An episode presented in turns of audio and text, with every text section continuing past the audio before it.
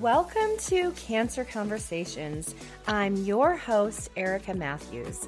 I am a wife, mom, and wellness coach. I understand the trauma of getting a cancer diagnosis and the intense battle a person instantly steps into. This podcast is all about learning how to overcome adversity and how activating faith plays a key role in the outcomes we want to have. Each week, I will be bringing you education and inspiration, as well as interviews with other fellow warriors. Get ready to be empowered in your faith, mindset, and your health. Now, let's get into today's episode. Hi, welcome to a new episode, you guys. I'm so excited to be here again. This week, I felt it would be really good to talk about ways just to feel good. And especially when we're in a funk, I think that's really important. And I think a lot of you that listen in each week are most likely dealing with a cancer diagnosis. But this still applies to you even if you're not ill. I mean, we all want to feel good, right?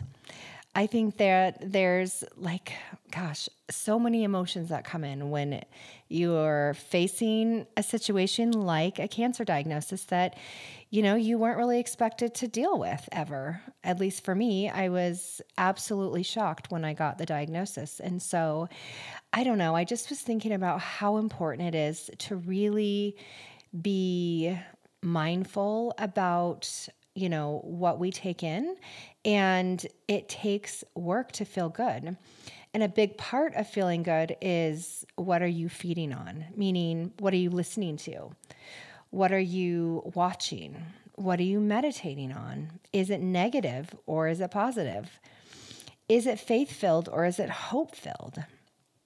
And it's really important to take inventory. You know, I don't know about you guys, but sometimes when I am struggling, I won't know that I'm struggling until all of a sudden I feel like just yucky. I feel just depressed, you know, even hopeless sometimes. And then I'll start to do some inventory like, hey, wait a minute, where did this come from? How did this even happen? Well, guess what? It is, you know, it came in through like a negative thought that I was having. And I just started to think about that.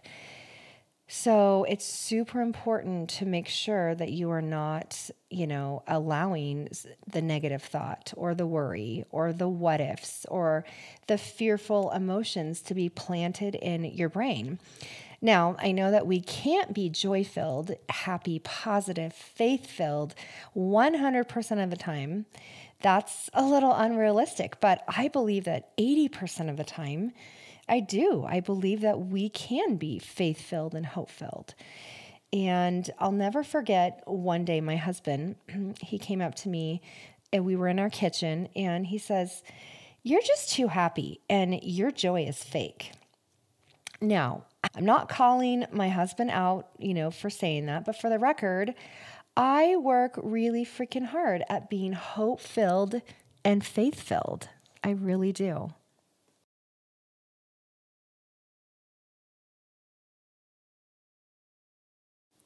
And honestly, it doesn't come naturally for me to be happy and joy filled all the time, although it might seem like it to you guys.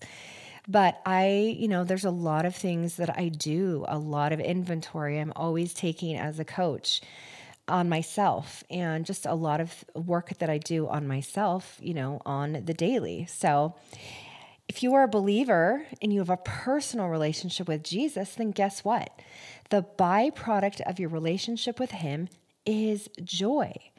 You know, again, it's not going to be 100% because that's just not realistic. But, anyways, if you want to read more about that, you can actually go to the Bible and look up, I think it's Galatians 5, and you can read all about the joy and the fruits of the Spirit. But I, you know, just really want to speak on the things that I personally have applied to myself. And I think it's just going to help you move that negativity out of your body because, you know, when you're struggling with something like a cancer diagnosis, it's really hard to be happy and joy filled. It, it, it can be, I should say. So that's why we need to put this effort in to helping our situation and just making sure that we're not staying in the dumps. So, here are a few things that have helped me on my cancer journey. So, number one, worshiping God. Now, why that is key is because it helps to get our mind onto Him and begin to magnify Him instead of magnifying our situation. So we focus on him and our situation. It's like it gets less important. It gets less, um, kind of less of a bigger deal as you just focus your attention on the greatness of God. And that's something I do, you know, all the time. It is my go to, actually. Number two is reading the Bible and reading how others have overcome and leaning into the promises that God has given all of us. Now, that's super important. I love to hear how people have overcome. And I don't know if you guys have read the Bible, but there's some crazy stories in the Bible and they're real. Like, what about Daniel and the lion's den? I mean, that's crazy what God did but we can glean from the scriptures and the stories in the Bible and just get so much hope, and it helps our situation. Also, another thing I love to do is journal out my feelings and ask myself questions. Like, I ask myself, like, you know, what am I feeling? Why am I feeling this way? You know, and I will get a lot of really good clarity from the journaling. Number three, I think it's super important what we speak and declare over ourselves. And I've got some great healing affirmations that I've created. You can actually go on my Instagram and get those for yourself. But I pretty much do that every single day. And I'll share a couple of them that I love to speak. And number one is I'm an overcomer, and healing belongs to me. God watches over his word to perform it in my life at the right time. I am self disciplined and I partner with the Lord for my best health. I go from strength to strength. God is working on my behalf and in ways that I can't yet see, but I'm excited to. Jesus is carrying my grief and my sorrow. Therefore, I don't need to. I can just let it go. I choose to let go of all fear, worry, and doubt so that I can be healed at the cellular level. Hope, it's the oxygen of my soul, and I only believe for healing in God's perfect time. Hey, I want to pause from today's episode and talk about an immune system molecule that has certainly changed my life, but is making a lot of waves out in the world. And strong immunity is my passion. And I truly believe that every single person needs to be using this molecule. It activates your natural killer cells, it makes your immune system 437% smarter. It kills cancer cells, and its main job is to help your body recognize a threat and then respond to it. Now, one of the great things about this molecule is if your body doesn't recognize where the problem is, it can't certainly fight it. So it's like this molecule points out where the problem is so it can effectively fight it. So if you are interested in what this molecule could do for you, go ahead and message me at hello at ericamatthews.co. All right, let's get back into today's episode. So, those are some of the things I love to speak over myself because it's so powerful when the cells in our body, and I've, I've said this in past episodes, but they hear the words that we speak and they respond to it. And there's just something that happens. It's like we're encouraging our own soul. And even in the Bible, it talks about King David. I've mentioned this before. He's like one of my favorite people in the Bible, but he was a psalmist and he was known for just speaking to his soul and encouraging his soul. And if he had to do that and he had like this amazing dynamic relationship with the Lord, how much more do we have to do that, right? So that's how, you know, we can learn from people and stories in the Bible. All right. Number four is calling a trusted friend and being vulnerable with them. You know, saying, I'm struggling. can you encourage me or can you pray for me? And just even like talking you know your real thoughts and your concerns with a friend or you know your mom or just someone that you know will just be there for you and is just a great listener that just does a world of wonder. I mean, just sometimes all I want is somebody that I can feel safe with and I can just share my heart with them. And they're not going to give me any advice. They're just going to listen to me. And there's something that is done for my soul personally, just to have just the gift of having someone listen to me. Oh, I love it. And that's personally what I love about having a life coach because that's what they do for me.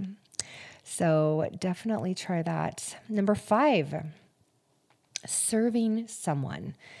I don't know what it is, but when I go and I serve someone, it literally will get me like, I don't know, it just does something for my spirit to where I forget about what I'm feeling.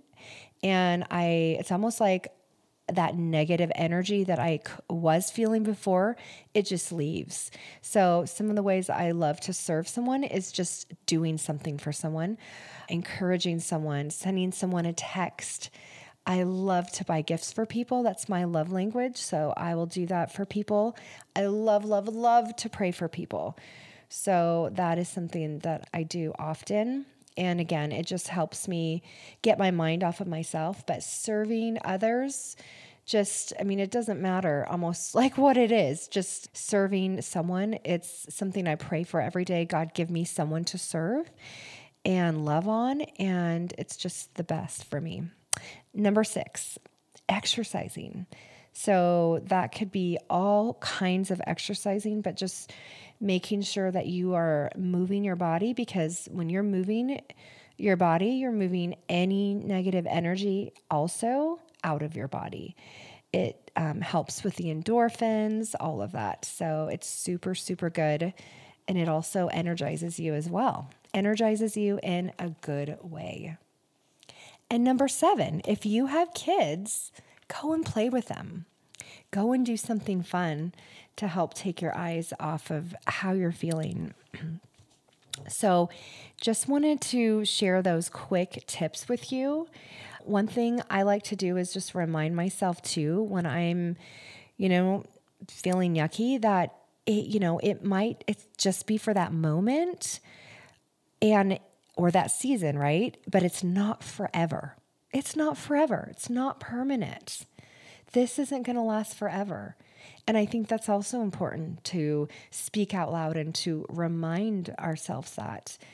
And also, you know, please remember that you need to give yourself grace and have massive compassion on yourself, especially if you are fighting something like cancer, because no joke, it is a crazy battle. I mean, it is not for the faint of heart. It is not for no wimpy person. And if you want to become a warrior, you know, having a cancer diagnosis will definitely turn you into a warrior. But regardless, you are a true warrior and you can use your struggles as opportunities if you believe that you can. And I have an episode coming out that I'm so excited for you guys to hear.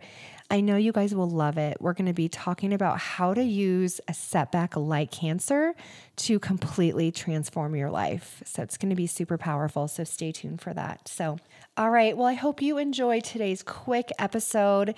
Hope you got lots from it. Have an amazing week, and I'll see you on the next episode. Thank you for listening to the show. My prayer is that the podcast encouraged you and filled you with hope. If you loved what you heard today and you would like to help support the podcast, please share it with others, post it on social media, and leave a review on Apple Podcast. To catch the latest from me, you can follow me on Instagram at It's Erica Matthews and join my Hope and Healing for Cancer Facebook group. Remember this anything worth having takes work. See you next week for a new episode.